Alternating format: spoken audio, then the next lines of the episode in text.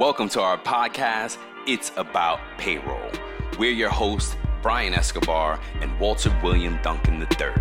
Whether you're new to the payroll game or a seasoned veteran, we have something for you. Welcome back, folks. As promised, we have a guest for you today the man, the myth, the legend, Gerard M. Hall, CPP, is came, has come back to talk with us. We love you, man. We missed you, and let us know how you've been. Let us know what's going on.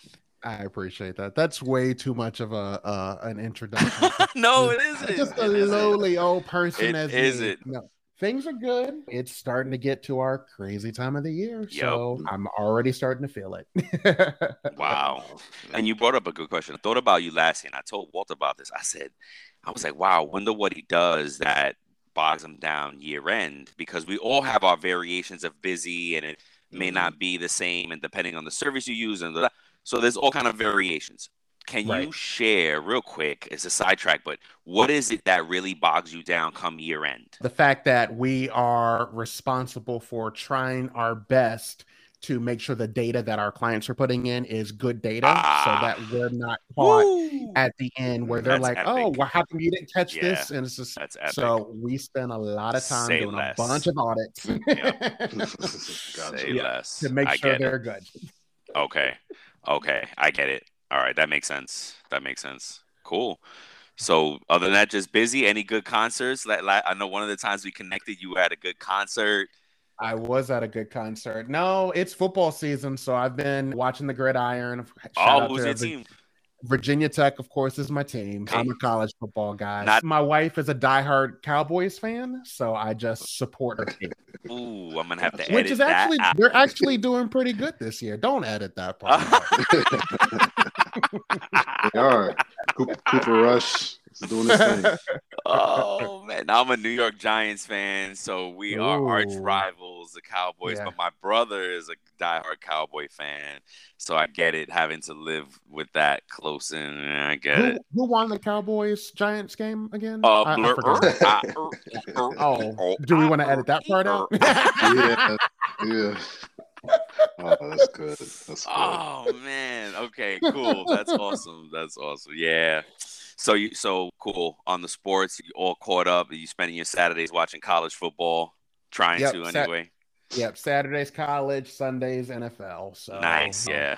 And I got a nice little cave with five TVs, so I get to watch all the games that I want. So that's, that's how a, I enjoy a little my week. overboard. Holy crap! hey, hey, hey, hey, hey, No, I'm, I'm, hating on you. I'm hating. Don't, I wanted hate. to. I wanted to. I'm jealous. I'm jealous. That's awesome. That okay, cool. Great, man. That's cool. We got to balance it out. We got to balance Absolutely. it out. Yeah. So let's get right to it. This is a subject that really Gerard really sparked in us a curiosity. We, we were like, what? An angle of the whole payroll industry that we really hadn't focused on. And it's been still a challenge for me to really support. And it's the consumer end. Gerard, we, we did a summary episode last week, and it was just saying, okay, here's what we're going to talk about this week, we wanted to jump right into the earnings piece of it and okay. really get your perspective on one in general, what should folks know about their pay stub, their pay receipt, their statement mm-hmm. when they get paid, and two, what should folks really zero in on when it comes to earning? Yeah. So the biggest thing right now is, uh, unfortunately, I want to say unfortunately, but with the consumer level, most people know, okay, if I'm told I'm paid $20 an hour, I just take the hours I worked and multiply it by 20. And then most everybody knows about overtime, um, where, hey, if I worked over 40 hours this week, I get time and a half. And then, of course, you're salaried, you're salaried. You just take your salary and divide it by the number of pays. The problem is that there's a lot of things that come into play that may change your base rate. And so you've probably heard from, of course, we know what the term regular rate of pay. Everybody's like, what's regular rate of pay? That's my base pay. I'm like, most times it might be, but the regular rate of pay is truly taken into consideration and not realizing that there's some additional pay that might get added into your paycheck that changes that base rate, changes that calculation for overtime. So you wouldn't just get paid $30 an hour if you're a $20 an hour employee if you've got additional earnings that are quote unquote included in the regular rate of pay. That's a yeah. great call out. Yeah. That's a great call out. Can you give us an example of what that might look like? Yeah, absolutely. Some... Okay. My wife it works at a hospital. She's a nurse, and okay, so mine too. She works nights, and so yep. she gets a shift diff or yep. a shift differential. Yep. And so for that, she I think it's an extra dollar fifty an hour, but it's not on all of her hours because yep. the shift differential doesn't start until 11 p.m. ends mm-hmm. at 7 Speak. and my wife works 6:45 p.m. to 7:15. Yep. So not all of her hours are part of that shift diff. However, if she works more than 40 hours in that week, she can't just take her base rate and say, "Okay, we're going to pay the 4 hours of overtime you worked at your base rate." it's because that shift diff. So you've got to calculate how many hours were included to the shift diff, how many mm-hmm. hours were just base rate, and then mm-hmm. combine it and come up with a number that says, okay, based off of the number of hours you worked and the pay you made, you have to divide that to get the regular rate of pay. And then from that, half of that would be your overtime premium. So that's just an example of where it's not clean, cut, and dry of, oh, just time and a half, because there's that shift diff that is intertwined in all of that great calculation. I'm so glad this is recorded because I, I lost them halfway through. And I was like, what? And, but correct me if I'm wrong. That's like you just explained the weighted average, right? Doing Correct. weighted average, yeah. Exactly. And yeah. And basically, as Gerard said, to summarize, when you kind of have two different things going, two different rates going on when your OT kicks in, you got to blend those rates to come up with that OT premium rate. Yeah. Wow, yep. that's a, an amazing call out because, again, see, as we struggle here, I didn't even think of that in earnings. And that's why I was so happy to have Gerard on the call today. And we're going to ha- try to have him on a couple more times before this season is over because there's a lot to dig into and break apart. Another aspect of this is the difference between, and I don't know how we can summarize it, but the dis- difference between exempt and non exempt is always yes. a great call out and how do you define that for us as far as how we can t- take away a nugget from exempt and non-exempt and how people know that where they land? Yeah i wish it was a simple nugget like that because there's a lot of different factors that could play into that. But from the when they say exempt, they really mean like exempt from OT, and non-exempt is I am eligible for OT. Basically, more so salary people are usually exempt mm-hmm. from OT, and usually. hourly and hourly people are non-exempt. So meaning they they're entitled to OT if they're eligible for that. So that's pretty much my thought process on it. What about you two? Yeah, that's pretty straightforward. And the thing that I'm glad you said usually. Yes, yes, right. Yes. Because I was, uh, yep, that's, that's, where I was going with it. That's where people start getting into situations like, oh, I'm salaried, so I'm an exempt. I'm like, mm, not necessarily, because exempt necessarily. is based off of your duties. And so yeah. you can pay somebody a salary, but if their duties don't line up to the federal laws or your state laws, if they're stricter, you mm-hmm. can't make them exempt just because right. they make a certain because it with when it comes to exemptions, there's two different facets that go in. It's based off of the duties, and then it's based off of how much they make. Mm-hmm. For example, I always get the always use the example of my class when it comes to a shift lead at like McDonald's. Yeah, they mm-hmm. manage people, they follow the duties of being an exempt person, but are they mm-hmm. making for the federal side? Are they making that six hundred eighty-four dollars a week? Because if they're not, if they're making less than that, then it doesn't matter if they have the duties to be an exempt. They can't be exempt, which means yep. if they work over 40 hours, they get overtime. That's right. That's right. And, you know, to add to that complexity of that, there are folks who do meet all the requirements. And mm-hmm. if you so choose as an employer to pay them the overtime, you can. You can. You sure you can. can. You can. And that's what killed me about it is like you can always give the employee more but never less. Of course, to be fair, never less. But that and that's what made it so difficult. It was like always a maybe. And you go to these payroll law webinars and classes, and the law, the lawyers are always like, eh, "It's maybe." It's always right. a maybe to a lot of these questions. And that's the complexity of the OT piece of it. But the baseline is yes, if you're getting OT on a regular basis, you're probably an hourly employee. And if you're not mm-hmm. getting overtime, you're probably a salaried employee. Yeah. Usually, yes, usually. Keyword. That was the key word. Yes, exactly. Yeah. And a few other call outs on the pay stub are your pay period. You want to make sure that your the pay is aligning with the hours that you did work those days and what actually happened on those days. Understanding your pay period is big too because a lot of times we have what with our customers, will get questioned on their pay and they think they're in a different pay period than they're getting paid for. Mm-hmm. Sometimes there's an error in the data and they actually see a different pay period than we're paying them for. But we have to fix it, it might just be a clerical mistake, but the money's based on one thing and there's a, a display error on their pay period. So if folks are paying attention, that's a great call out. But these are things that you should be looking at when you get paid. And of course, your check date. I came across this things when I was doing research, of course, and preparing for today, right? And an, uh, an employment attorney, I'm not going to name his name, it's not that serious, but he's on a website out there and he's, oh, if your gross pay is wrong, everything is wrong. And as a payroll professional, I'm offended. That's not right. true. That you know what I mean? True. That's just not true. Be, and you know why? Because it discounts the fact that everything could be wrong. Right. There are multiple layers to what could be wrong.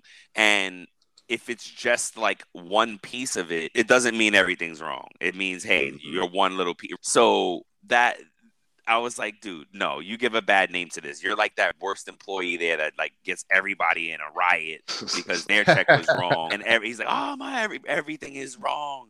So I thought that was a big statement. But you should. All that to say, you should look at your gross, you should look at your net, you should look at your calculations. He went on to say that he claim he claims that he calculates his check and keeps it in a spreadsheet and verifies it.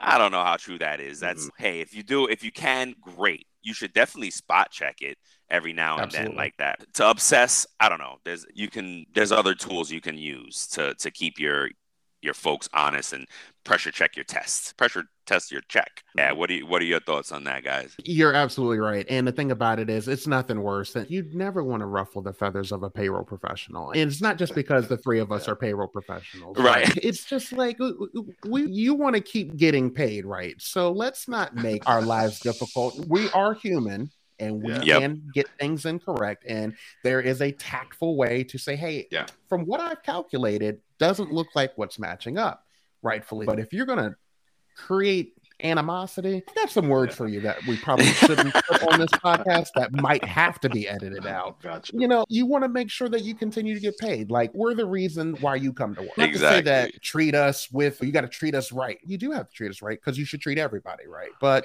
exactly. You know, mm-hmm. to your point, it's just like always you can question things tactfully, and that's always been my thing. We're not saying that we're the end all be all. Systems do mess up. People are human because yep. trash in, trash out. That's what yep. I always say when it comes to data.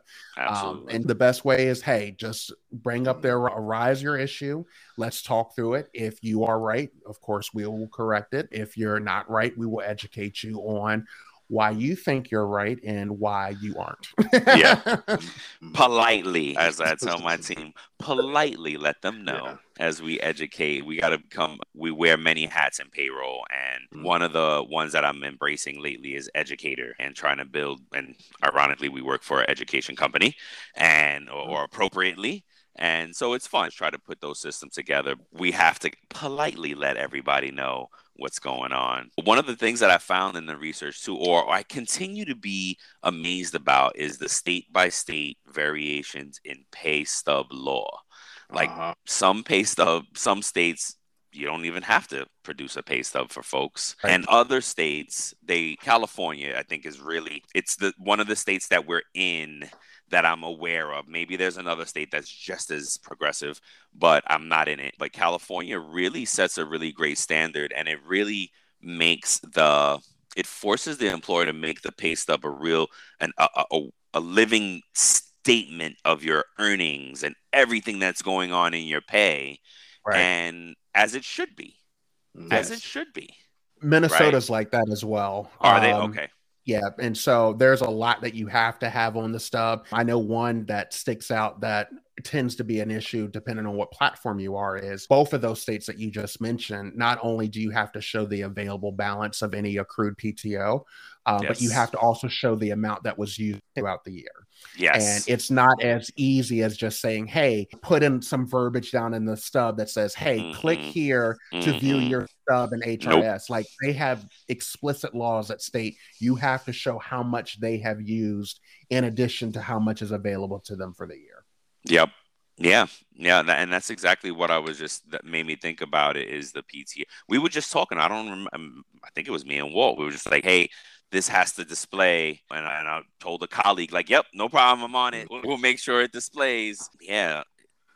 So let me ask you a question. Of course, thank you. Uh, when it comes to the education piece, do you feel that it's solely on the payroll professional to educate the consumer on their stuff being that we are the payroll professionals, or should the company like help with some of that? What do you feel? I think the company should be in support of what we need to do. I think my personal opinion is because we're the ones that are going to get chewed out if it's wrong. I feel like the onus does fall on the payroll professional, but the payroll professional is responsible for making sure the executive team and the leaders, the share the shareholders of the company not only are aware of the education that needs to take place, but are supportive with financial resources, training resources, what yep. have you. I know the answer to your question without answering your question, but I think it's a shared responsibility. But I think the payroll professional should definitely be driving it. No, yeah, you answered it, Gerard, and perfectly yep. said. Uh, yep, I think it's on us. Not unfortunately, but because we're the subject matter experts, it's mm-hmm. on us, and it only helps our process if we can control some of that education. Agreed. Yeah. And the employee has their part in it, right? Because they have to be willing and receptive to oh receive gosh, that, yes. that knowledge. Like that, that, well, that's that quote the tough I, part, though. That quote I have on here by Anton Chekhov is "Knowledge is of no value unless you put it into practice." So that's basically good. saying, you like if you don't use what you learned, it's not going to be beneficial for you. Agreed. Basically, yeah. I yes, agreed. I think the challenge with a lot of companies now is getting the employees to learn. Yeah. How do you get them to do it? And then even in the space of where several of us are still geo dispersed and working yeah. remote, that makes it a little tougher because at least when I'm in a class looking at your face, I can tell, okay, they're engaged, whatever. But if they're at home, are they just clicking next, next, next? Okay, I agree. I watched it and then really gained nothing from it. Um, yeah.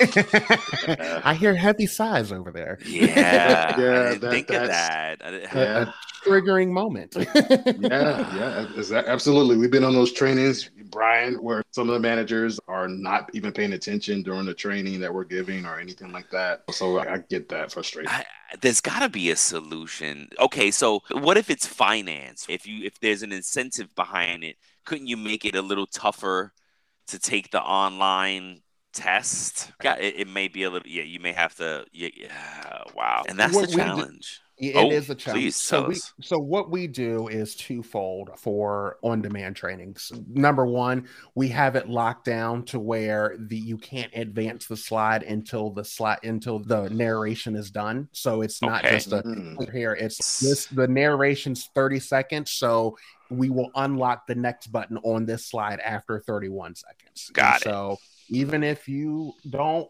think you want to pay attention, you can't advance until right. narration is done. The second thing that we do is, in addition to an ass- a quick assessment at the end, which of course allows us to see how many times, because we'll set up our mini quizzes to say, okay, you have to get at least an 80% in order to pass. And usually okay. it's only five to six questions. And so that lets us know number one, okay, were they paying attention? And then let's say they get three out of the six, that's 50%. So it makes them take it again. While our LMS, learning management system, does track how many times it took for them to get 80%. Um, it, it, will allow us to say, okay, yeah, they did get 100%, but after 17 times. and if it took them 17 times to answer six questions correctly, then it sounds like we need some additional reinforcement there. Yes. Gotcha. Yes. Gotcha. Wow. Okay. I like that. That's really good. That's really yeah. good. So, Gerard, anything else that we should take away from the consumer piece on the earnings part for someone who's looking at their pay stub? Am I good?